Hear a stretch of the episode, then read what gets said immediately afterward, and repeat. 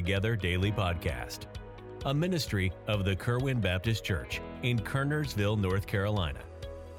Our prayer is that through these daily devotions, we can believe together, even when we can't be together. Please join us for a brief devotion Monday through Friday as we strive to continue daily with one accord, as the first church did in Acts chapter 2. Now, here is our pastor, Daniel Hawtrey, with our devotion today.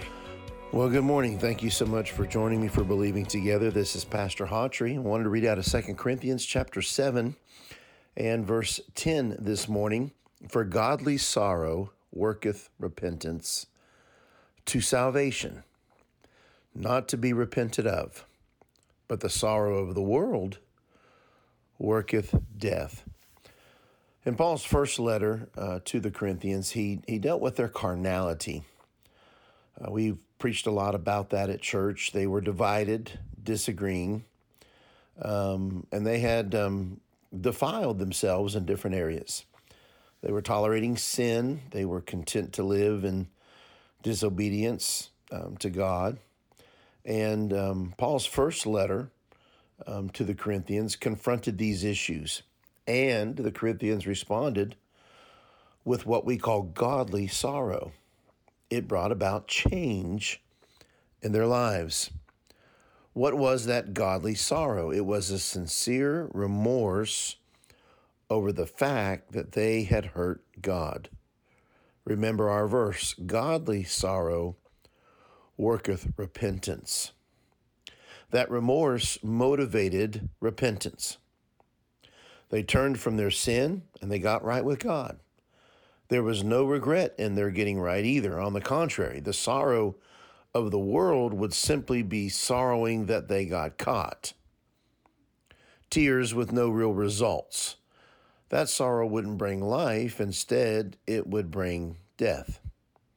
That's the difference in godly sorrow and the world sorrow. Godly sorrow repents because we've hurt God. Worldly sorrow repents just because they've been caught. You see, that sorrow wouldn't bring life, it brings death, and thank God that they changed. Now, the whole point of this this morning is for us to ask ourselves do we have godly sorrow? Maybe you keep messing up in the same area or repeating the same mistake. It's killing you, isn't it? How will you ever change? Well, you need godly sorrow. When you consider your sin, think about how it hurts God. Don't focus on the frustration of being caught or even the fear of being caught. What about God? He already knows. He's the one who really matters. He knows all about it. Hurting God should hurt you and bring about genuine repentance. Repentance is a change of mind, direction, and attitude. When you get a good dose of godly sorrow, without a doubt, you will change and you'll never regret that you did. Godly sorrow worketh repentance. I don't know about you, but there are certain things in my life that constantly fight against me. And there are things that need constant victory. And if you're not careful, you get tired of fighting those battles and you give in to the flesh. But, dear friend, remember, godly sorrow reminds us how that sin hurts God. Let's have godly sorrow today. God bless you. Thanks for listening. We'll talk with you next time here on Believing Together. We are thankful that you joined us for this podcast today. We encourage you to subscribe to the Believing Together Daily Podcast.